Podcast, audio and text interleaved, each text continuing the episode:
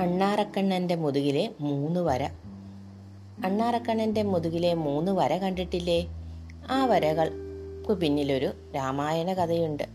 ശ്രീരാമഭഗ്നിയായ സീതയെ ലങ്കാധിപനായ രാവണൻ തട്ടിക്കൊണ്ടുപോയി. ഇതറിഞ്ഞ ശ്രീരാമനും സഹോദരനായ ലക്ഷ്മണനും സീതയെ രക്ഷിക്കാനായി പുറപ്പെട്ടു.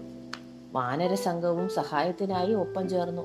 സേതു സമുദ്രം കടന്ന് ലങ്കയിലെത്തിയാൽ മാത്രമേ സീതയെ രക്ഷിക്കാനാവൂ.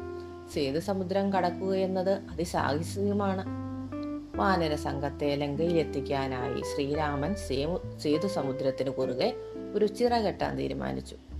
വാനര സംഘം വൻ പാറക്കെട്ടുകളും തടിക്കഷ്ണങ്ങളും നിരത്തി ചിറ കെട്ടാൻ തുടങ്ങി. ഇതെല്ലാം കണ്ടുകൊണ്ട് രാമഭക്തനായ ഒരു അണ്ണാൻ അവിടെ നിൽക്കുന്നുണ്ടായിരുന്നു. സീതയെ രക്ഷിക്കാനുള്ള ദൗത്യത്തിൽ എന്തെല്ലാം ചെയ്യണമെന്ന് അണ്ണാൻ കരുതി.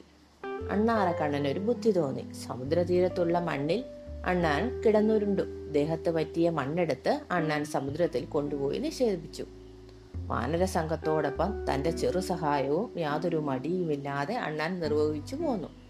ഇത് കണ്ട് സന്തുഷ്ടനായ ശ്രീരാമൻ അണ്ണാറക്കണ്ണനെ എടുത്ത് വാത്സല്യപൂർവം തലോടി. ശ്രീരാമന്റെ വിരലടയാളമാണത്ര ഈ മൂന്ന് വരകൾ. അണ്ണാറക്കണ്ണനും തന്നാലായത് എന്ന പഴമൊഴി ഈ കഥയിൽ നിന്നാണ് ഉണ്ടായത്.